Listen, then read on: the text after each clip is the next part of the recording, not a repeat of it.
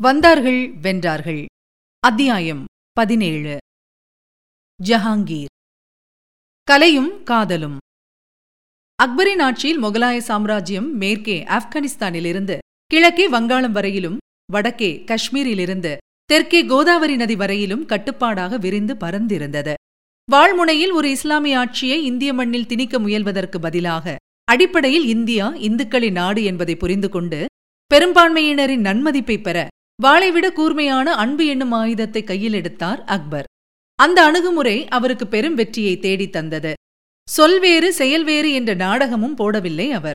இந்து முஸ்லிம் என்றெல்லாம் பார்க்காமல் திறமையின் அடிப்படையிலேயே மற்றவர்களுக்கு பெரும் பதவிகள் தந்தார் சக்கரவர்த்தி. அதற்கேற்ப பல ராஜபுத்திர தளபதிகள் போர்க்களங்களில் மன்னருக்கு வெற்றிகளை ஈட்டித் தந்தனர். இராணுவம் என்றில்லை அக்பரின் ஆஸ்தான ஓவியர்கள் பதினேழு பேரில் பதிமூன்று பேர் இந்துக்கள். இந்த பதிமூன்று பேரில் அரண்மனையில் குப்பை கூட்டும் பணியாளரின் மகனும் ஒருவர். அந்த சிறுவனிடம் இருந்த ஓவியத் திறமையை எதேச்சையாக கண்டுபிடித்து பயிற்சி தரச் செய்து கைதேர்ந்த ஓவியராக்கினார் அக்பர் பாதுஷா. முகலாய சாம்ராஜ்யத்தின் பிரதம அமைச்சரான தோடர்மால் ஒரு இந்து. ஆஸ்தான தலைமை இசைக்கலைஞரான தான்சேனும் இந்து குடும்பத்தில் பிறந்தவரே.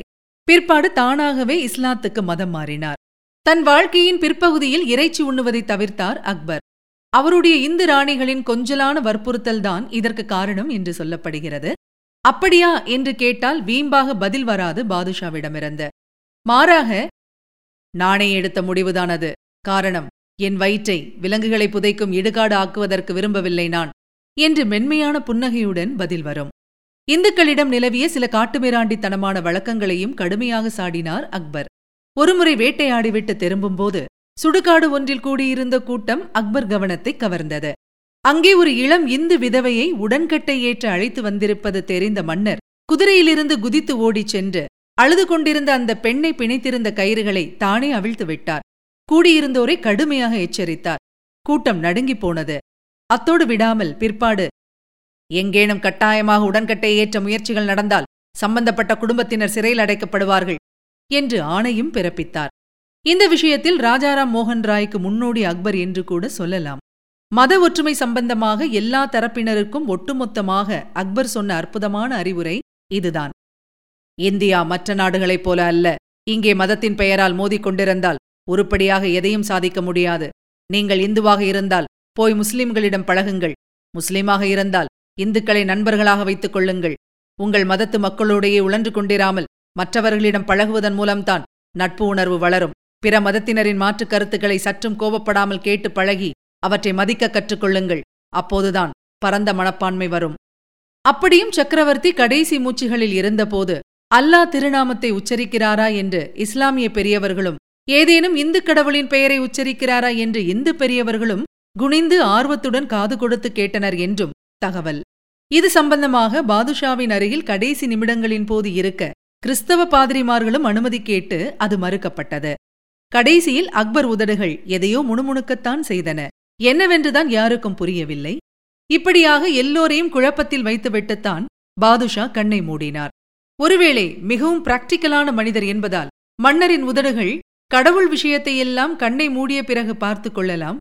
இந்த சலீம் பட்டத்துக்கு வந்து எப்படி குப்பை கொட்டப் போகிறான் என்று கவலையாக இருக்கிறதே என்று முணுமுணுத்திருக்கக்கூடும். இந்த ஒரு விஷயத்தில் அக்பரின் கணிப்பு மகிழ்ச்சிகரமாக பொய்த்தது. காரணம் தந்தை இருந்தவரை அவருடைய நிழலில் சிக்கி தடுமாறி எந்த விதத்திலும் ஒளி வீசாமல் இருந்துவிட்டு அரியணை ஏறிய பிறகு தந்தையின் நிர்வாக முறைகளை மிகவும் கவனமாக பின்பற்றி கட்டுக்கோப்பாக ஆட்சி புரிந்தார் ஜஹாங்கீர் என்பதுதான் வியப்பான உண்மை. போனஸாக ஜஹாங்கீர் ஆட்சியில்தான் இந்திய மண்ணில் கலைவளம் பெருமிதத்தோடு பூத்துக் குலுங்கி கலைஞர்களுக்கு ஒரு தந்தை என்ற பெயரை மன்னருக்கு பெற்றுத் தந்தது. அக்பர் இறந்த பிறகு ஒரு வாரம் துக்கம் அனுஷ்டித்துவிட்டு அக்டோபர் இருபத்து நான்கு ஆயிரத்து அறுநூற்று ஐந்தில் ஆக்ரா அரண்மனையில் அரியணை ஏறி அமர்ந்தார் ஜஹாங்கீர்.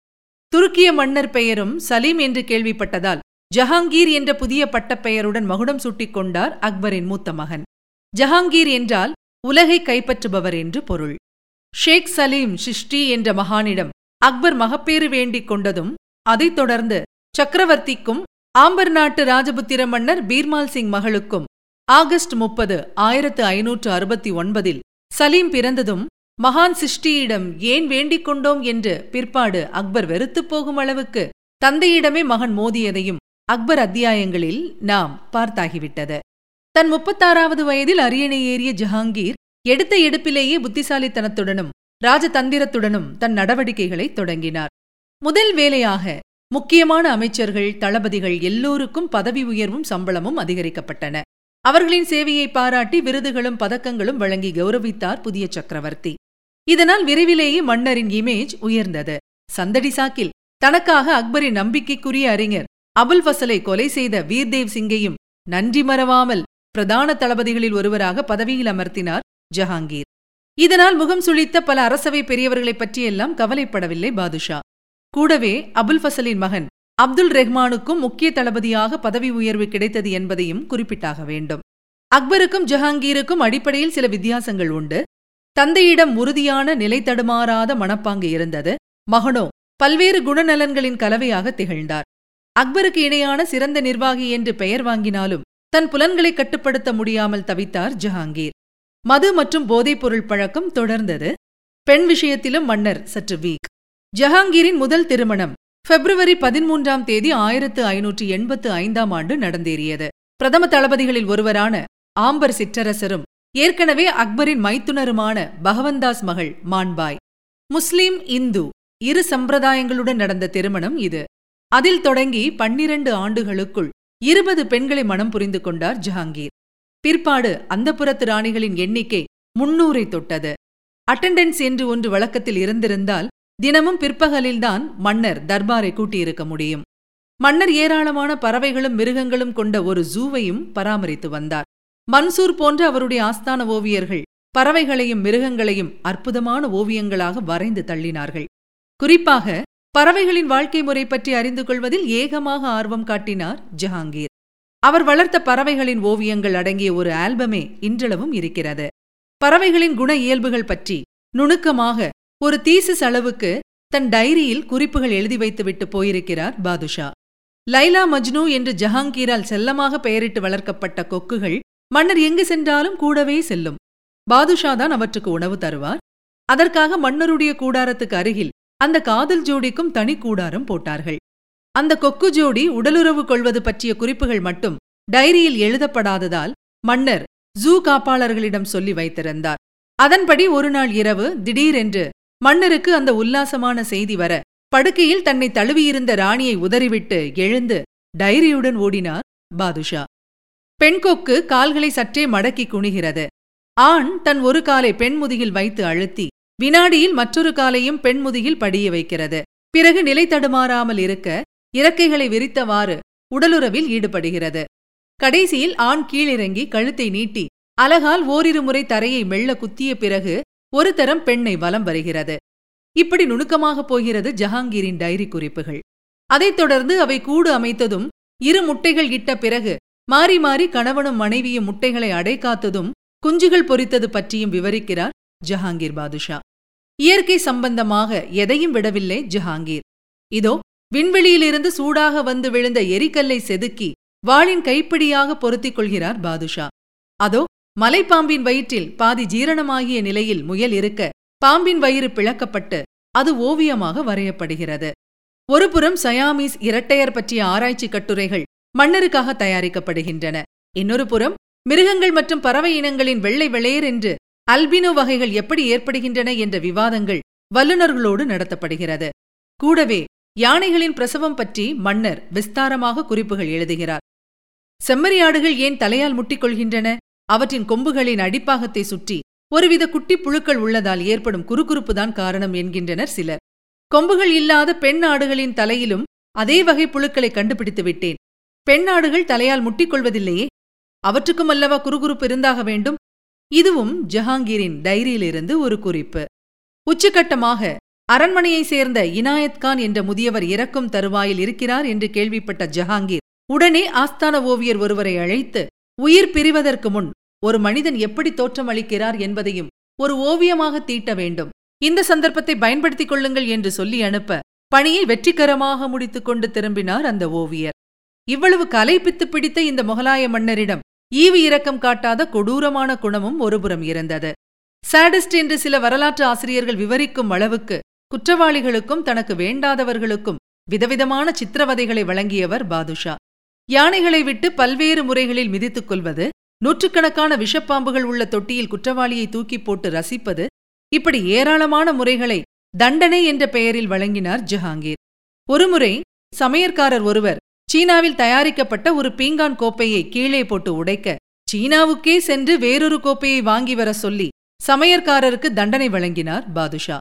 ஜஹாங்கீருக்கும் அவருடைய முதல் மனைவி மான்பாய்க்கும் பிறந்த இளவரசர் குஸ்ருவை அக்பருக்கு பிறகு பட்டத்துக்கு கொண்டு வர பிரதம அமைச்சர் மான்சிங் முயற்சி செய்தது பற்றி சென்ற அத்தியாயத்தில் குறிப்பிட்டோம். ஜஹாங்கீர் பாதுஷாவின் குரூரமான சாடிசத்துக்கும் கொடூரமான தண்டனைக்கும் அந்த பதினேழு வயது நிரம்பிய இளவரசர் குஸ்ருவே இரையாக வேண்டி வந்ததுதான் வேதனையான விஷயம். மகனுக்கு தண்டனை. அக்பர் உயிரோடு இருந்தபோதே ஜஹாங்கீருக்கும் பேரப்பிள்ளை குஸ்ருவுக்கும் இடையே மோதல் ஆரம்பித்தாகிவிட்டது. வாழ்க்கையை ஒரு களியாட்டமாக ஜஹாங்கீர் கடத்திக் கொண்டிருந்தது கண்டு கடுப்பில் இருந்த அக்பர் பாதுஷா பேரப்பிள்ளைகளான குஸ்ரு குர்ரம் மீது சற்று அதிகமாகவே பாசம் காட்டினார். குறிப்பாக ஜஹாங்கீரின் மூத்த மகனான குஸ்ருவுக்கு அக்பர் தந்த முக்கியத்துவத்தை கண்ட பலர் ஜஹாங்கீரால் பட்டத்துக்கு வர முடியுமா என்று கூட சந்தேகப்பட்டார்கள். உச்சகட்டமாக அக்பரின் கடைசி காலத்தில் அவருக்கு எதிரிலேயே ஜஹாங்கீரும் குஸ்ருவும் மோதிக்கொண்ட ஒரு நிகழ்ச்சியும் நடந்தது. ஒருநாள் அரண்மனை மைதானத்தில் நடந்த விளையாட்டுப் போட்டிகளை உப்பரிகையில் அமர்ந்தவாறு ரசித்துக் கொண்டிருந்தார் அக்பர் பாதுஷா. திடீரென்று என்ன தோன்றியதோ சலேமின் பிரத்யேக யானையும் குஸ்ருவின் யானையும் சண்டையிடட்டும். எது ஜெயிக்கிறது என்று பார்ப்போம். என்று ஆணையிட்டார் அரசர். மைதானத்துக்குள் வரவழைக்கப்பட்ட இரு யானைகளும் பிளிரிக்கொண்டு பயங்கரமாக மோதின. யார் கண்டது?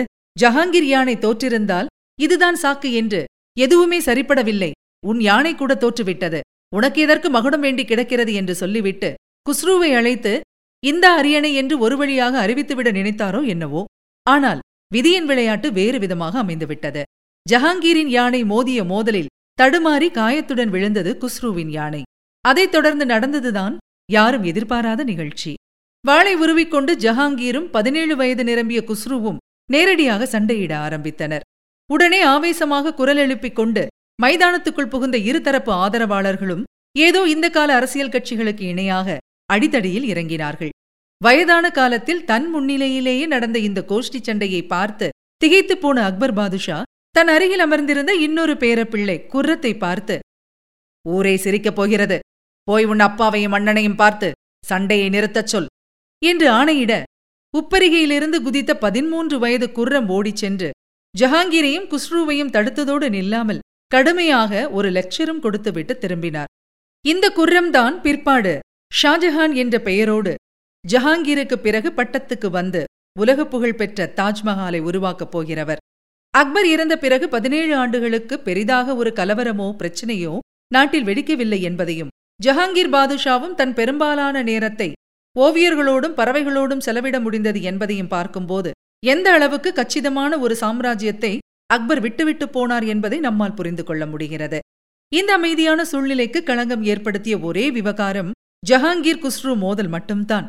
ஆட்சிக்கு வந்த உடனேயே மகன் குஸ்ருவுக்கு ஆதரவாக செயல்பட்ட பிரதம அமைச்சர் மான்சிங்கை வங்காளத்துக்கு கவர்னராக அனுப்பினார் ஜஹாங்கீர் பாதுஷா. வீட்டுச் சிறையில் எச்சரிக்கையாக வைக்கப்பட்டார் குஸ்ரு. தந்தையை மனதளவில் வெறுத்த குஸ்ரு தப்பிக்க சமயம் பார்த்தார். அக்பர் பாதுஷாவின் நினைவு நாள் வந்தது. தாத்தாவின் கல்லறைக்குச் சென்று வணங்கிவிட்டு வருகிறேன் என்று அனுமதி கோரிய குஸ்ருவை பாதுகாப்பாக அனுப்பி வைத்தார் ஜஹாங்கீர். போன இடத்தில் எப்படியோ கூட வந்தவர்களுக்கு டிமிக்கி தந்துவிட்டு தப்பித்த இளவரசர் தன் குதிரையை ஒரே மூச்சில் ஓட்டிக்கொண்டு பஞ்சாப் பிரதேசம் போய் பதுங்கிக் கொண்டார். குறுகிய காலத்தில் ஒரு படையும் திரட்டிக்கொண்டு தந்தையை எதிர்த்து போர் முழக்கமும் செய்தார். முகம் சிவந்து போன ஜஹாங்கீர் மகனின் புரட்சியை அடக்க ஒரு பெரும் படையுடன் கிளம்பினார். கோபத்திலும் அவசரத்திலும் தன் ஓபியம் ஸ்டாக்கை கூட எடுத்துக்கொண்டு செல்ல மறந்து போன இடத்தில் ஆட்களை அனுப்பி எங்கிருந்தோ ஓபியம் வரவழைத்துக் கொண்டதாக செய்தி. ஜலந்தர் அருகே சில மணி நேரமே நடந்த போரில் முகலாய பெரும்படையிடம் ஈடு கொடுக்க முடியாமல் தோற்றுப்போனார் குஸ்ரு. காபூலுக்கு தப்பிக்க முடிவெடுத்து விசுவாசமான சகாக்களான ஹூசென் பெக் மற்றும் அப்துல் அசீசுடன் ஒரு ஓட்டைப்படையில் ஏறி ஜெனாப் நதியை கடக்க பார்க்க பாதியில் படகு கவிழ்ந்தது. நீந்திச் சென்று நதியின் நடுவிலிருந்த ஒரு திட்டின் மீது வடவடத்துக் கொண்டு உட்கார்ந்திருந்த இந்த மூவரையும் கைது செய்தது முகலாயப்படை குஸ்ருவின் கைகளையும் கால்களையும் சங்கிலிகளால் பிணைத்து இழுத்துக்கொண்டு ஜஹாங்கீரின் முன் நிறுத்தினார்கள். தந்தையின் காலில் விழுந்து அழுத குஸ்ருவை தூக்கி நிறுத்தி அணைத்துக் கொண்டாலும் உடனடியாக மனம் கலங்கி மன்னிப்பதற்கு ஜஹாங்கீர் என்ன? ஹியூமாயூனா பாதுஷாவின் ஆணைப்படி குஸ்ருவின் சகாக்கள் இருவருக்கும் முழுசாக மாட்டுத்தோலை ஈரப்படுத்தி அணிவித்து மூக்கு கண்ணுக்கு மட்டும் சற்று இடைவெளி விட்டு இருக தைத்தார்கள். பிறகு இருவரையும் கழுதைகள் மீது பின்புறம் பார்க்கும்படி அமர்த்தி ஊர் வீதிகளில் தொடர்ந்து ஊர்வலமாக கொண்டு சென்றார்கள். கொளுத்தும் வெயிலில் மாட்டுத்தோல் உலர்ந்து மேலும் உடல்களை இறுக்கியது. மாலையில் பாதுஷா முன் தோலை கத்தரித்து கழட்டி பார்த்ததில் குஸ்ருவின் நண்பர்கள் இருவருமே அலறக்கூட முடியாமல் மூச்சு திணறி இறந்திருந்தார்கள். அதைத் தொடர்ந்து கடைவீதியின் இருபுறமும் கூர்மையான முனையோடு வரிசையாக பொருத்தி வைக்கப்பட்ட மூங்கில் கம்பங்களில் குஸ்ருவுக்கு ஆதரவாக போரிட்ட வீரர்களை உயிரோடு கழுவிலேற்றினார் ஜஹாங்கீர். முத்தாய்ப்பாக குஸ்ருவை ஒரு யானை மீது அமர்த்தி அந்த வீதியில் நாள் முழுவதும் குறுக்கும் நெடுக்குமாக அழைத்துச் செல்லச் சொன்னார். பிறகுதான் பாதுஷாவுக்கு அமைதி திரும்பியது. இது நடந்தது ஜஹாங்கீர் ஆட்சி பீடம் ஏறி ஆறு மாதங்களுக்குள். பிறகு ஓராண்டு காலத்துக்கு விலங்குகளால் பிணைக்கப்பட்டு வீட்டுச் சிறையில் வைக்கப்பட்டிருந்தார் குஸ்ரு. மகனின் மனதுக்குள் தகித்துக் கொண்டிருந்த புரட்சிக் கடல் அணைந்திருக்கும் என்று தப்பு கணக்கு போட்ட ஜஹாங்கீர் சங்கிலிகளிலிருந்து குஸ்ருவை விடுவித்ததோடு நில்லாமல் ஒருமுறை வேட்டைக்கும் அழைத்துக் கொண்டு போக போன இடத்தில் தந்தையை கொல்ல குஸ்ரு போட்டிருந்த திட்டம் பாதுஷாவுக்கு தெரிய வந்தது. அரண்மனையில் உள்ள சுமார் நானூறு பிரபுக்களுக்கும் சில பல தளபதிகளுக்கும் இந்த சதித்திட்டத்தில் பங்குண்டு என்றும் மன்னருக்கு தகவல் வந்தது. இந்த துரோகிகள் அத்தனை பேருக்கும் ஒட்டுமொத்தமாக நான் தண்டனை வழங்கினால் தேவையில்லாமல் ஊரெங்கும் பேச்சு கிளம்பும். ஆகவே அவர்கள் மீது ஒரு கண் வைத்தால் போதும். மற்றபடி எதுவும் பெரிதாக கண்டுகொள்ள வேண்டாம். சதித்திட்டத்தில் முன்னணியில் நின்றவர்களை மட்டும் பொறுக்கி எடுத்து பரலோகம் அனுப்புங்கள் என்று ரகசியமாக ஆணையிட்டார் ஜஹாங்கீர் பாதுஷா. இதற்குப் பிறகும் மகனை முழு ஆளாக உலவ விடுவது ஆபத்து என்று முடிவெடுத்த ஜஹாங்கீர் குஸ்ருவின் கண்களை பறித்து விடும்படி தன் மெய்க்காவல் படையினரிடம் சொல்லி அனுப்பினார். சிறைப்பட்டிருந்த குஸ்ருவின் கண்கள் பழுக்க காய்ச்சிய இரும்புக் கம்பியால் ஊடுருவப்பட்டன. மிகவும் வீறிட்டு அலறியதாக கேள்விப்பட்டேன். என்ன செய்வது? என்று சுயசரிதையில் குறிப்பிடுகிறார் ஜஹாங்கீர்.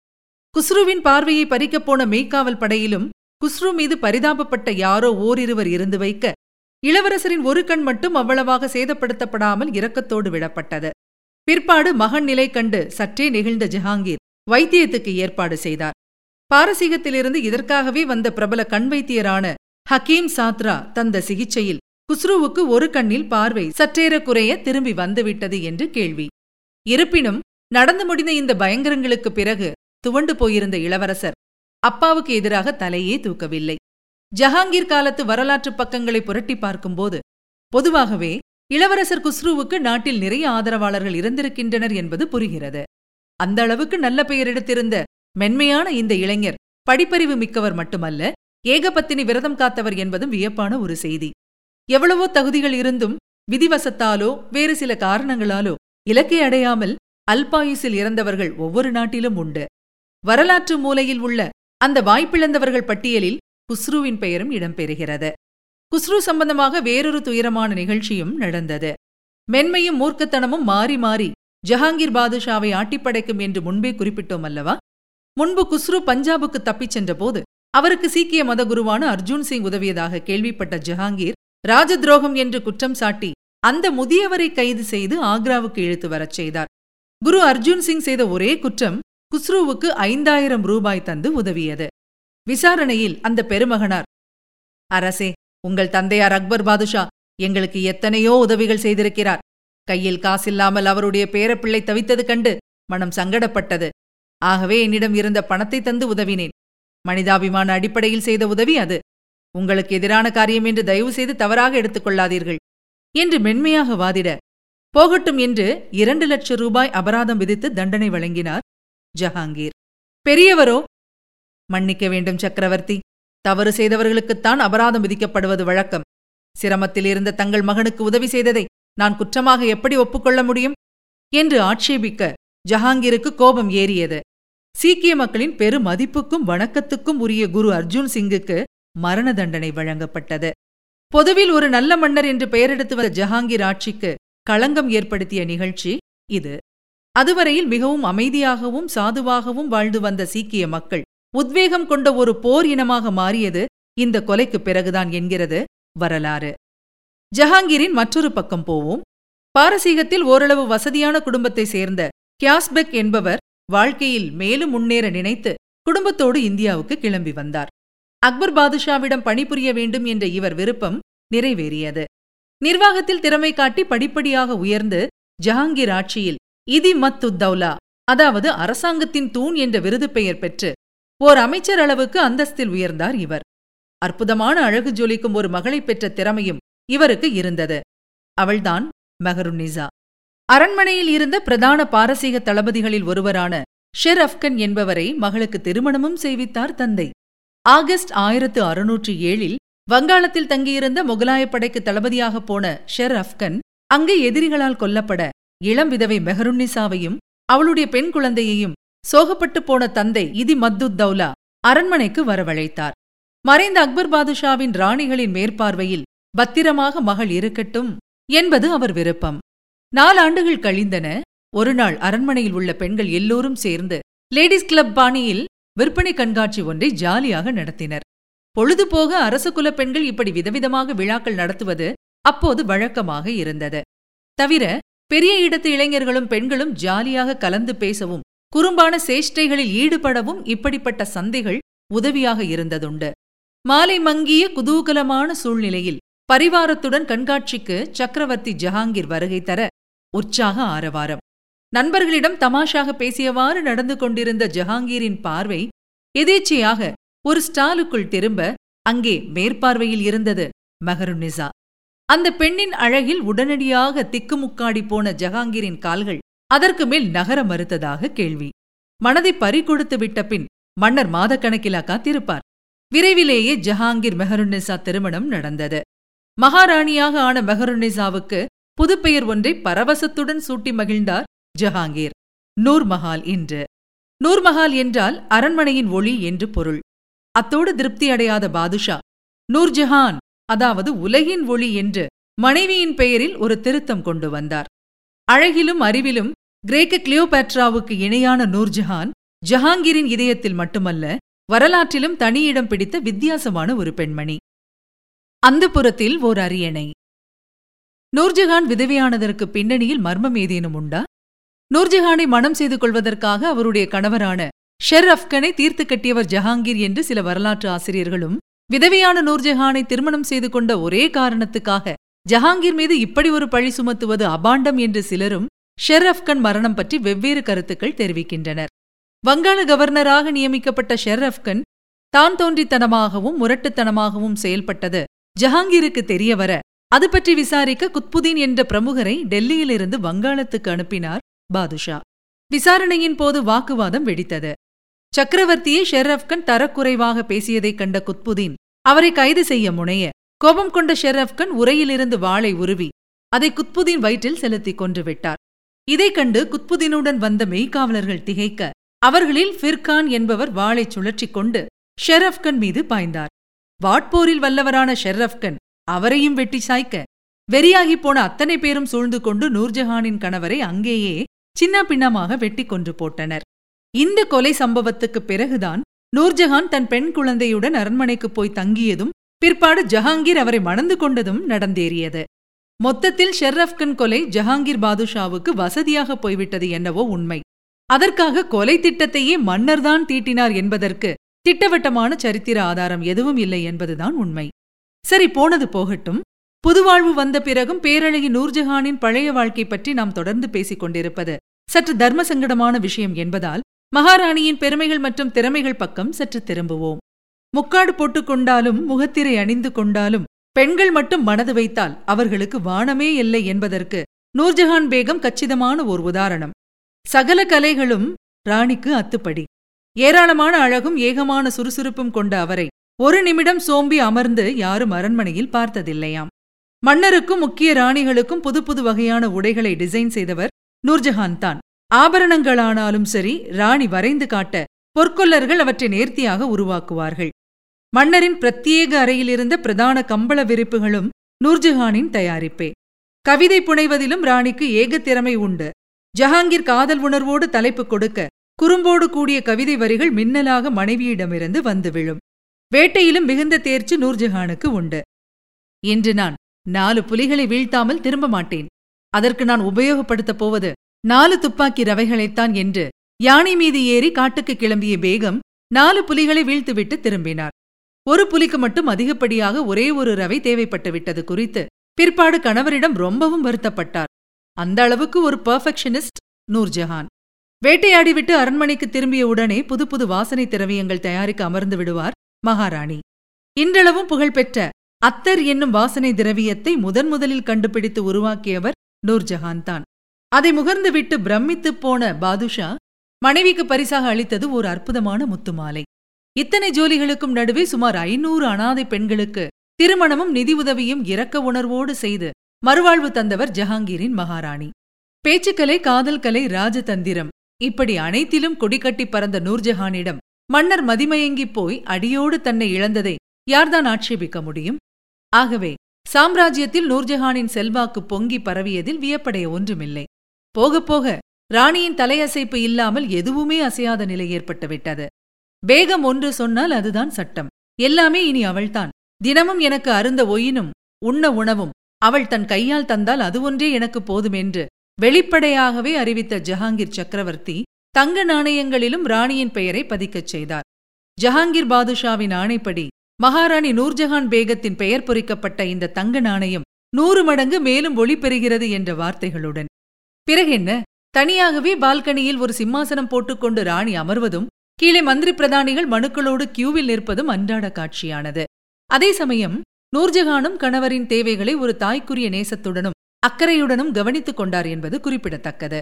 நூர்ஜஹானின் தந்தை இதிமத்துத் தௌலாவும் சகோதரர் அசப்கானும் கூட சாம்ராஜ்யத்தில் அசாதாரண செல்வாக்குடன் விளங்கினார்கள். மொத்தத்தில் இவர்கள் அடங்கிய ஓர் உச்சக்கட்ட கிச்சன் கேபினெட்டே அரண்மனையில் உருவானது. மூத்த மகன் குஸ்ருவை எந்த அளவுக்கு ஜஹாங்கீர் பாதுஷா வெறுத்தாரோ அந்த அளவுக்கு இளைய மகன் குர்ரத்தை நேசித்தார் மன்னர். இளவரசருக்கு தனிப்பட்ட செல்வாக்கு நிறையவே இருந்தது. நூர்ஜஹானிடமும் புத்திசாலியான இளவரசர் நல்ல பெயர் எடுத்திருந்தார். பெரும் வீரராக திகழ்ந்த இளவரசருக்கு தந்தை பெருமிதப்படும் அளவுக்கு தன் போர்த்திறமையை காட்டும் சந்தர்ப்பமும் கிடைத்தது. மேவாரைச் சேர்ந்த ராஜபுத்திர புரட்சி வீரர் ராணா பிரதாப் இறந்த பிறகு அவர் மகன் அமர்சிங் முகலாய ஆதிக்கத்துக்கு எதிராக தொடர்ந்து குரிலா போரில் ஈடுபட்டு வந்தது குறித்து முன்னொரு அத்தியாயத்தில் குறிப்பிட்டிருந்தோம். மேவார் முழுமையாக டெல்லி ஆதிக்கத்தில் வர மறுத்து கண்ணாமூச்சி ஆடியதால் நிர்வாக ரீதியில் பல பிரச்சனைகள் ஏற்பட்டன.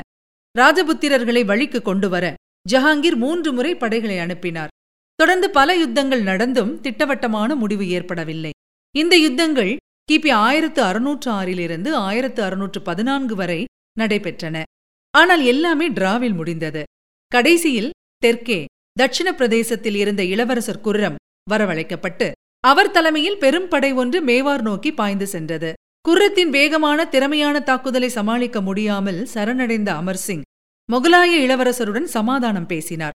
தோற்றுப்போன தன்னை பெருந்தன்மையோடு குர்ரம் நடத்தவே நிம்மதியடைந்த அமர்சிங் தன் மகன் கரண் சிங்கை முகலாய இளவரசரோடு ஆக்ரா அனுப்பினார். வயதாகிவிட்டதால் நேரில் தான் வர முடியவில்லை என்ற மன்னிப்பு கடிதத்தோடு. அங்கே அரண்மனையில் கரண் சிங் மிகுந்த மரியாதையோடும் கண்ணியத்தோடும் நடந்து கொண்டது கண்டு முகமலர்ந்த ஜஹாங்கீர் மேவார் இளவரசரை தன் அருகில் அன்புடன் அமர்த்திக் கொள்ள நட்பு மலர்ந்தது. எமக்கு தலைவணங்கி தனிப்பட்ட மரியாதையெல்லாம் கூட அமர்சிங் தர வேண்டியதில்லை. நம் குடையின் கீழ் இணக்கமாக நடந்து கொண்டால் அதுவே போதும் என்று எடுத்து சொன்ன ஜஹாங்கீர் கரண்சிங் ஊர் திரும்பிய போது யானை குதிரை முத்துமாலைகள் சரிகை உடைகள் வைரங்கள் பதிக்கப்பட்ட குருவாள் தங்கக் கோப்பைகள் என்று சுமார் இரண்டு லட்சம் ரூபாய் மதிப்புக்கு பரிசுகள் கொடுத்தனுப்பினார். அதற்குப் பிறகு மேவார் ராஜபுத்திரர்கள் முகலாய ஆட்சிக்கு எதிராக கிளர்ச்சியில் இறங்கவில்லை. பிற்பாடு அவுரங்கசீப் ஆட்சியில் அவர்கள் மீண்டும் சீண்டப்படும் வரை. இதைத் தொடர்ந்து தட்சிண பிரதேசத்தில் அக்பர் காலத்திலிருந்தே வழிக்கு வராமல் இருந்த நிஜாம் ஷாகி வம்சத்தைச் சேர்ந்த வீரர் மாலிக் ஆம்பர் மராட்டியர்களோடு சேர்ந்து கொண்டு கூட்டணி அமைக்க இளவரசர் குர்ரம் தலைமையில் ஒரு பெரும்படை ஆயிரத்து அறுநூற்று பதினேழில் தெற்கு நோக்கி சென்றது. இளவரசரின் வீரத்தை சமாளிக்க முடியாத மாலிக் ஆம்பர் டெல்லிக்கு கப்பம் கட்ட ஒப்புக்கொண்டு சமாதான உடன்படிக்கை செய்து கொண்டார். இப்படி மேவாரை தொடர்ந்து இங்கேயும் வெற்றி கொடி நாட்டிவிட்டு ஏராளமான நகைகளோடும் வைர வைடூரியங்களோடும் பரிசு பொருட்களோடும் ஆக்ராவுக்கு திரும்பிய இளவரசரை தன் அரியணையிலிருந்து இறங்கி வந்து ஜஹாங்கீர் ஆறத் தழுவிக் கொண்டார். கூடவே மகிழ்ச்சி ஆரவாரத்துக்கிடையே மகனின் தலை மீது தங்க நாணயங்களையும் வைர நகைகளையும் அருவியாக கவிழ்த்து அபிஷேகமும் செய்து பரவசப்பட்டார் பாதுஷா. ஷாஜஹான் அதாவது உலகத்தை ஆள்பவர் என்ற பட்டப்பெயரை இளவரசருக்கு ஜஹாங்கீர் சூட்டியது அப்போதுதான். முகலாய சாம்ராஜ்யத்துக்கு பெருமை சேர்த்த இளவரசருக்காக அந்த புறத்தில் வரலாறு காணாத வகையில் ஒரு கோலாகலமான விருந்துக்கு ஏற்பாடு செய்தார் மகிழ்ச்சியின் உச்சியில் இருந்த நூர்ஜஹான் பேகம். ஆனால் நூர்ஜஹான் ஷாஜஹான் நட்பு வெகு நாட்கள் நீடிக்கவில்லை. பின்னே ஒரே உரையில் எப்படி இரு கத்திகள் இருக்க முடியும்? அதிர்ஷ்ட காற்று இளவரசர் பக்கம். பிற்காலத்தில் இந்திய மண்ணில் பெரிதாக வாலை ஆட்டப் போகும் பிரிட்டிஷ் கிழக்கிந்திய கம்பெனி லேசாக தலையெடுத்த நேரம் அது. கம்பெனி சார்பில் இந்தியாவுடன் ஒரு வர்த்தக உடன்படிக்கை செய்து கொள்வதற்காக இங்கிலாந்து அரசர் முதலாம் ஜேம்ஸ் அனுப்பி ஆயிரத்து அறுநூற்று பதினைந்தாம் ஆண்டு வந்து சேர்ந்தார் சர் தாமஸ் ரோ என்னும் பிரபு. ஜஹாங்கீர் பாதுஷாவின் உள்ளுணர்ச்சி ஏதேனும் எச்சரித்ததோ என்னவோ ஒப்பந்தம் என்றெல்லாம் எதுவும் தேவையில்லை. மற்றபடி இந்தியாவுக்கு வருகை தரும் ஒரு வெளிநாட்டவருக்கு தரப்படும் எல்லா சலுகைகளும் தங்களுக்கும் கிடைக்கும் என்று சக்கரவர்த்தி சொல்லிவிட்டார். சொந்தமாக கட்டடம் ஏதும் கட்டவோ வாங்கவோ கூடாது. வாடகைக்கு வேண்டுமானால் வைத்துக் கொள்ளுங்கள் என்பதும் ஜஹாங்கீரின் கண்டிஷன் ரோவுக்கு சற்று ஏமாற்றம்தான். இருப்பினும் ஆங்கிலேயர்கள் நீட்டிய நட்பு கரத்தை ஒரேயடியாக தட்டி தள்ளிவிடவில்லை பேரரசர் ஜஹாங்கீர். அரபிக்கடலில் போர்ச்சுகீசிய கப்பற்படையுடன் பிரிட்டிஷ் கப்பற்படை இருமுறை மோதலில் இறங்கி வெற்றி பெற்ற விஷயம் பாதுஷாவுக்கு தெரியும். இந்தியாவிலிருந்து கப்பலில் ஹஜ் புனித பயணம் செல்பவர்களுக்கு பிரச்சினை ஏதும் பிரிட்டிஷ் கப்பல்களால் வரக்கூடாது என்ற நினைப்பும் ஜஹாங்கீர் மனதில் ஓடியிருக்க வேண்டும். ஆகவே நம்பிக்கையூட்டும் வகையில் மிகுந்த அன்புடனும் நட்புறவோடும் சர் தாமஸ் ரோவை நடத்தினார் சக்கரவர்த்தி. ரோவும் சுமார் மூன்று ஆண்டுகள் தன் உதவியாளர் எட்வர்ட் டெர்ரியுடன் அரண்மனையில் தங்கினார். ஜஹாங்கீர் சக்கரவர்த்தியின் அன்றாட அலுவல்களை நுணுக்கமாக விவரிக்கும் ரோ மற்றும் டெர்ரியுடைய டைரி குறிப்புகள் வரலாற்றுக்கு கிடைத்த பொக்கிஷங்களுள் ஒன்று என்பதை குறிப்பிட்டாக வேண்டும். அரண்மனைக்கு வந்து சேர்ந்த தாமஸ் ரோ பாதுஷாவுடன் சற்று சீக்கிரமாகவே சந்திப்பு வேண்டி வெளிநாட்டு மது வகைகளை ஜஹாங்கீருக்கு பரிசாக அனுப்பி தன் தலையில் தானே மண்ணை போட்டுக்கொண்ட தமாஷ் நிகழ்ச்சி ஒன்றும் நடந்தது. ரோவை சந்திப்பதற்கு பதில் வெளிநாட்டு சரக்கில் புகுந்து விளையாடி. சில நாட்கள் தொடர்ந்து மயக்க நிலையில் மன்னர் ஜஹாங்கீர் இருந்ததால் பாதுஷாவின் தரிசனம் கிடைக்க ரோ சில நாட்கள் கடனே என்று காத்திருக்க வேண்டி வந்தது. இங்கிலாந்திடமிருந்து பொம்மைகள் உட்பட பல பரிசுப் பொருட்களையும் வரவழைத்து முகலாய ராஜ குடும்பத்திற்கு விநியோகித்தார் ரோ. சில சமயம் சீமையிலிருந்து சீப்பான பொருட்கள் அனுப்பப்பட்டது கண்டு தர்ம சங்கடப்பட்டு போன இந்த தூதர் என் மானம் போகிறது ஓரத்தில் உடைந்த பொருட்களை எல்லாம் அனுப்ப வேண்டாம். தங்கமும் வைரமும் சுற்றிலும் கொட்டி கிடக்க ரொம்பவும் செல்வாக்குடன் ஆட்சி புரியும் மன்னர் இந்துஸ்தானின் பாதுஷா என்கிற ரீதியில் பிரிட்டிஷ் அரசு அதிகாரிகளுக்கு கோபத்துடன் கடிதம் ஒன்றை அனுப்பினார். ஆனால் ஜஹாங்கீரோ ஒரு குழந்தைக்குரிய ஆர்வத்துடன் வெளிநாட்டுப் பொருட்களை தோண்டி துருவி பார்வையிட்டார். வெளிப்படையாகவே உங்கள் ஊரிலிருந்து ஏதாவது வந்ததா? என்றும் அவ்வப்போது ரோவிடம் மன்னர் கேட்டதுண்டு. கடிதம் எழுதி அனுப்பிய பிறகும் இங்கிலாந்திலிருந்து வந்த ஒரு கோச் வண்டி சற்றே பழசாக இருந்தது குறித்து ரோ தர்ம சங்கடப்பட்டாரே தவிர பாதுஷா கவலைப்படவில்லை. அதன் சீட்டை அகற்றி தங்க இலைகள் பதித்த வெல்வெட் இருக்கை ஒன்றை பொருத்திய சக்கரவர்த்தி வண்டியின் பித்தளை பகுதிகள் அனைத்தையும் பிரித்தெடுத்து எரிந்துவிட்டு வெள்ளியாக மாற்றிக்கொண்டார் ஆணிகள் உட்பட. மன்னரை பொறுத்தவரையில் அது ஒரு இம்போர்ட்டட் கோச் என்பதே போதுமானதாக இருந்தது. குறிப்பாக ஜஹாங்கீரை ரொம்பவும் கவர்ந்தது ரோ பரிசளித்த குட்டி குட்டி ஓவியங்கள். இயேசு மேரி மாதா உருவங்களை தாங்கிய இந்த ஓவியங்களை தன் பிரத்யேக அறையில் மாட்டிக்கொண்ட சக்கரவர்த்தி இனி தன் உருவத்தை வரையும் போதும் தலைக்கு பின்புறம் ஒரு ஒளிவட்டம் சேர்க்கச் சொல்லி ஆஸ்தான ஓவியர்களுக்கு ஆணையிட்டார். முகலாய மன்னர்களில் ஜஹாங்கீர் ஓவியத்திலிருந்துதான் நாம் இந்த ஒளிவட்டத்தை காண முடியும்.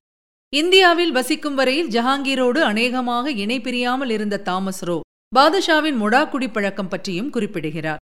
ஒருநாள் மாலை நேரம் உரையாடிக் கொண்டிருந்த போது ஒரு கோப்பை மதுவை புன்னகையோடு நீட்டினார் பாதுஷா. ஒரு வாய்தான் குடித்தேன் நெஞ்சு தீப்பற்றி கொண்டாற்போல் உள்ளே பகபகவென்று எரிந்தது. இருமி கண்கள் சிவந்து நீர் கொட்டியது. அடேங்கப்பா சமத்தியான சரக்கு. ஜஹாங்கீருக்கு சிரிப்பு வந்துவிட்டது. பாதுஷா ஆணையிட ஊழியர்கள் ஓடிச் சென்று பாதாம் பருப்பு வகை திராட்சை மற்றும் இனிப்புகள் எல்லாம் தங்கத்தட்டில் கொண்டு வந்தனர்.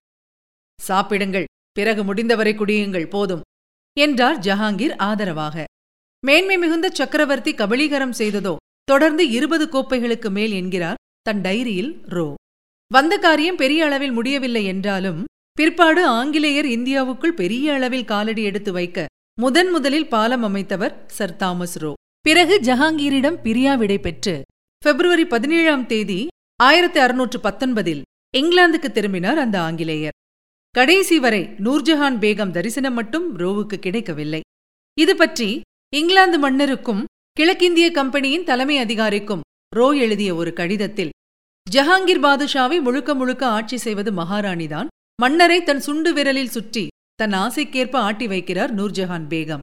இங்கே உள்ள எந்த இந்திய கடவுளையும் சுலபத்தில் பார்த்துவிடலாம் போலிருக்கிறது மகாராணி என்ற கடவுளை தவிர என்று குறிப்பிடுகிறார். அதற்கேற்ப ராணி நூர்ஜஹானின் சிவந்த மென்மையான கைப்பிடிக்குள் சாம்ராஜ்யம் கப் சிப்பென்று இருந்தது என்பது உண்மை. முதன் முதலில் துணிந்து இதை ஆட்சேபித்தவர் ஒரு சீனியர் அமைச்சர் பெயர் மஹபத் கான். ஜஹாங்கீருடன் சிறுவயதிலிருந்தே நெருங்கி பழகிய இவருக்கு நாடே ராணியிடம் சிக்கியிருந்தது எரிச்சலை தந்து கொண்டிருந்தது. மேன்மை தங்கிய பாதுஷாவுக்கு இந்த எளிமையான விசுவாசமான ஊழியன் எழுதி கொண்டது. எல்லோராலும் புகழப்படும் அளவுக்கு அறிவும் ஆற்றலும் உள்ள பாதுஷாவை கடைசியில் ஒரு பெண்மணி ஆட்டுவிக்கும் நிலை சரியாகப்படுகிறதா இதை தாங்கள் அனுமதித்திருப்பது கண்டு உலகமே ஆச்சரியப்படுகிறது என்று தில்லாக சக்கரவர்த்திக்கு கடிதம் எழுதிய ஒரே நபர் மஹமத் கான். கூடவே சிறையில் வாடும் ஜஹாங்கீரின் மூத்த மகன் குஸ்ருவை விடுதலை செய்ய வேண்டும் என்றும் கோரினார் இந்த மூத்த அமைச்சர். காஷ்மீருக்கு ஓய்வெடுக்க சென்று கொண்டிருந்த ஜஹாங்கீர் இந்த கடிதத்தை படித்துவிட்டு சற்றே சிந்தனையில் ஆழ்ந்தார் என கூறப்படுகிறது. ஆனால் நூர்ஜஹான் வந்து சேர்ந்ததும் மறுபடியும் சிந்தனை மழுங்கி மதியிழந்தார் மன்னர். பேகத்திடம் பேரரசர் கொண்டிருந்த ஆசை அப்படி. இருநூறு மகபத்கான்கள் வந்தாலும் மன்னரை மகாராணியிடமிருந்து பிரித்துவிட முடியாது என்கிறார் வரலாற்று ஆசிரியர் ஒருவர். பார்வை பாதிக்கப்பட்டிருந்தாலும் மூத்த இளவரசர் குஸ்ருவுக்கு இன்னமும் நாட்டில் மதிப்பு இருப்பதும் மகனை மன்னர் சிறையில் வைத்து இப்படி சித்திரவதை செய்து கொண்டிருப்பது தவறு என்று மகபத்கான் கோபமாக நண்பர்களிடம் பேசுவதும் நூர்ஜஹானின் கிச்சன் கேபினெட்டுக்கு ஒற்றர்கள் மூலம் தெரியாமல் போகுமா? வேண்டப்படாத அதிகாரிகளை இன்று தண்ணியில்லா காட்டுக்கு மாற்றுவது போல மஹபத்கானை ஆப்கானிஸ்தானுக்கு அனுப்பியது இந்த சக்தி வாய்ந்த குழு. இளையவர் ஷாஜஹான் மனதிலும் விஷம் பாய்ச்சப்பட்டது. ஒரு சதித்திட்டம் துளிர்விட்டது. தெற்கே ஷாஜஹான் படையோடு சென்றபோது கூடவே தன் அண்ணன் குஸ்ருவையும் பிடிவாதமாக தன்னுடன் அழைத்துச் சென்றார். பர்ஹான்பூரில் தங்கியிருந்த போது அண்ணனை வீட்டுச் சிறையில் இருத்திவிட்டு வேட்டைக்கு கிளம்பினார் ஷாஜஹான். போவதற்கு முன் விசுவாசமான அடிமை ரேசாவுக்கு ரகசியமாக ஒரு கட்டளை பிறப்பிக்கப்பட்டது. ஷாஜஹான் வேட்டையில் இருந்தபோது அரண்மனைக்குள் மனித வேட்டை நடந்தது. இரவு குஸ்ருவின் படுக்கையறைக்குள் நடுநிசியில் சில வீரர்களுடன் ஆஜானுபாகுவான ரேசா நுழைந்தான். சத்தம் கேட்டு விழித்துக் கொண்ட குஸ்ரு யாரது? என்று கேட்க இளவரசே சத்தம் போடாதீர்கள். ஜஹாங்கீர் பாதுஷா தங்களை விடுதலை செய்து அழைத்து வரச் சொல்லி எங்களை அனுப்பியிருக்கிறார். என்று வந்தவர்கள் சொல்ல குஸ்ரு சந்தேகத்துடன் என் தந்தையா இருக்காதே. என்று சொல்லிக்கொண்டே எழ முயற்சிக்க பாய்ந்த இரு வீரர்கள் அவரை படுக்கையில் அமுக்கி பிடித்துக் கொண்டனர். அடிமை ரேசா தன் வலுவான கரங்களால் பரிதாபத்துக்குரிய அந்த மூத்த இளவரசரின் கழுத்தை நெரித்து கொடூரமாக கொன்றான். சில நாட்கள் கழித்து வேட்டையிலிருந்து திரும்பிய ஷாஜஹான் கொஞ்ச நேரம் அழுது புலம்பினார். பிறகு வந்த இடத்தில் நோய்வாய்ப்பட்டு குஸ்ரு திடீரென்று மரணமடைந்ததாக தந்தைக்கு ஒரு கடிதம் அனுப்பிவிட்டு அங்கேயே குஸ்ருவின் உடலை புதைக்கவும் ஏற்பாடுகளை செய்தார்.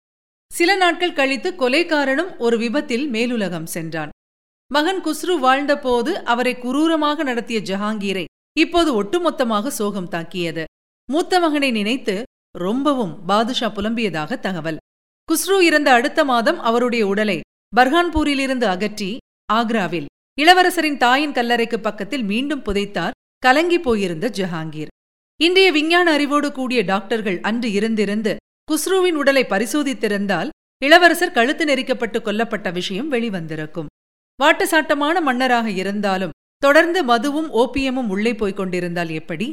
ஆகஸ்ட் ஆயிரத்து அறுநூற்று பதினெட்டிலேயே ஜஹாங்கீர் உடல்நிலை சற்று பாதிக்கப்பட்டு சில ஆண்டுகளுக்கு பிறகு மோசமானது.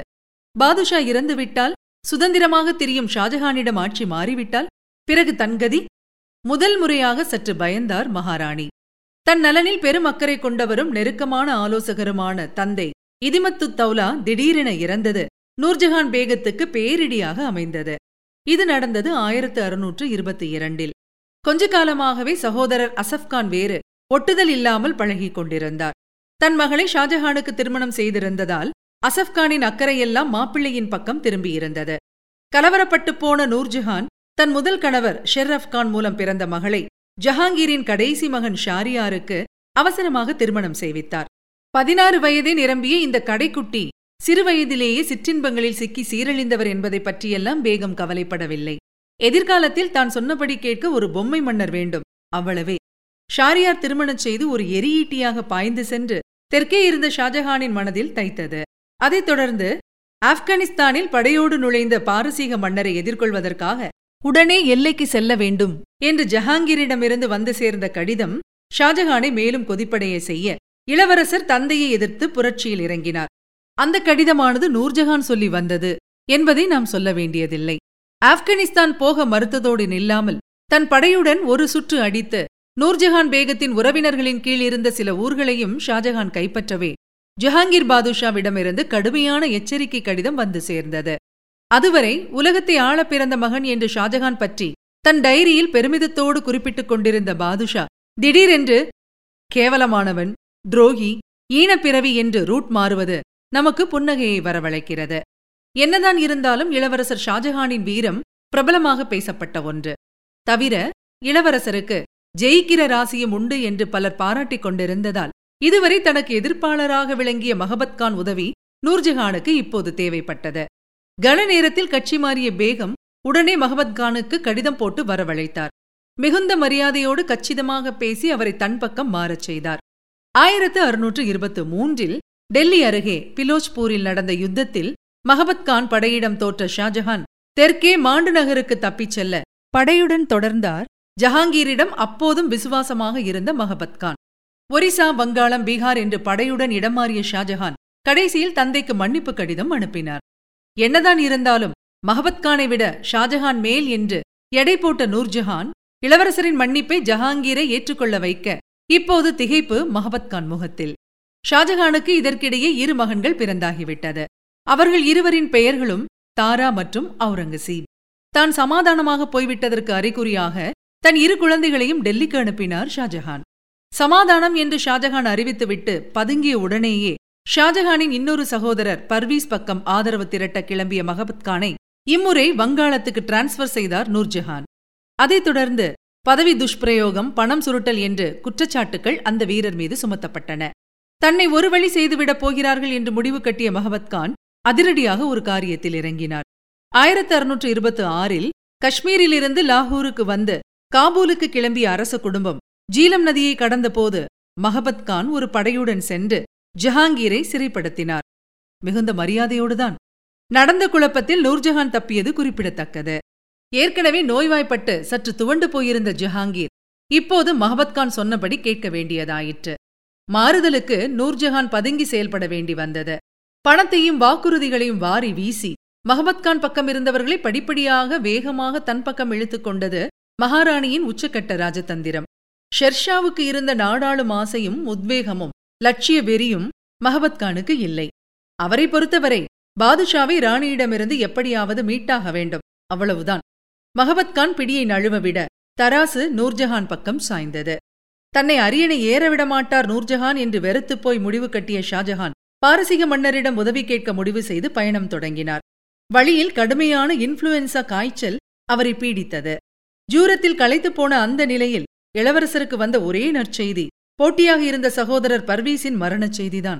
இருப்பினும் நோயிலிருந்து மீண்டு சுறுசுறுப்பாக எந்த நடவடிக்கையும் எடுக்க முடியாத நிலையிலிருந்த ஷாஜகான் கொஞ்ச காலம் ஓய்வெடுக்க தட்சிண பிரதேசத்துக்கே தன் ஆதரவாளர்களுடன் திரும்பினார். இதுதான் தருணம் என்று நினைத்த நூர்ஜஹான் ஷாஜகானை சிறைப்பிடிக்க பழையபடி மஹபத்கானை அனுப்ப. இப்போதுதான் மஹபத்கானின் மூளை சற்று வீரத்தை விட்டு விலகி விவேகத்துடனும் சிந்திக்க ஆரம்பித்தது. அது ஏனோ ஷாஜஹானுடன் மோத சரியானவர் மஹபத்கான் மட்டுமே என்று நம்பினார் மகாராணி. மஹபத்கானின் சிந்தனையின் விளைவு மகாராணியின் கட்டளைக்கு கீழ்ப்படியாமல் மேவாருக்கு தப்பிச் சென்ற மகபத்கான் ஷாஜகானுக்கு சமாதான ஓலை ஒன்றை அனுப்பி நட்புக்கரம் நீட்டினார். ஒரு வழியாக கோஷ்டி சண்டை முடிந்தது.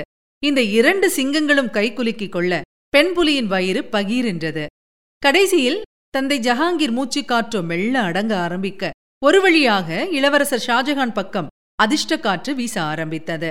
கணவரின் உயிரை காப்பாற்ற வைத்தியர்களை கொண்டு போராடினார் நூர்ஜஹான் என்பதை ஒப்புக்கொள்ள வேண்டும். படுக்கையில் வீழ்ந்த பாதுஷாவால் எதையும் சாப்பிட முடியவில்லை. நாற்பதாண்டு காலம் இணை பிரியாத மது ஓபியம் உட்பட. மன்னரால் சிரமப்பட்டு விழுங்க முடிந்தது சில துளிகள் திராட்சை ரசம் மட்டுமே. ஆக்ராவுக்கு திரும்புவதற்காக பல்லக்கில் ஜஹாங்கீர் பாதுஷாவை படுக்க வைத்து அலுங்காமல் நலுங்காமல் கொண்டு வந்தார்கள். லாகூர் அருகே இரவில் ஓய்வெடுக்க தங்கிய போது மெல்ல கண்களை திறந்து பார்த்த ஜஹாங்கீர் தன்னருகில் அமர்ந்து விம்மிக் கொண்டிருந்த மனைவியை நோக்கி சற்று ஒருவாய் ஒயின் கிடைக்குமா நூர்ஜஹான்? என்று முணுமுணுத்தார். தங்கக் கோப்பையில் உடனே கொஞ்சம் ஒயின் கொண்டு வரப்பட்டது. சக்கரவர்த்தியால் துளி கூட விழுங்க முடியவில்லை. கண்கள் செருகிய நிலையில் மன்னர் கோமாவுக்கு போய்விட கதறினார் நூர்ஜஹான் பேகம். மறுநாள் அதிகாலை தேதி இருபத்தி எட்டு அக்டோபர் ஆயிரத்து அறுநூற்று இருபத்தி ஏழு. தன் முப்பத்தாறாவது வயதில் அரியணை ஏறி இருபத்தி இரண்டு ஆண்டுகள் இந்தியாவை ஆண்ட கலா ரசிகர் ஜஹாங்கீர் பாதுஷாவின் உயிர் சத்தம் போடாமல் பிரிந்தது. இதுவரை நீங்கள் கேட்டது மதனின் வந்தார்கள் வென்றார்கள். வழங்கியவர் உங்கள் அன்பின் முனைவர் ரத்னமாலா புரூஸ். மீண்டும் அடுத்த அத்தியாயத்தில் சந்திக்கலாம். தொடர்ந்து இணைந்திருங்கள். இது உங்கள் தமிழோசி எஃப்எம் இது எட்டு தீக்கும் எதிரொலிக்கட்டும்.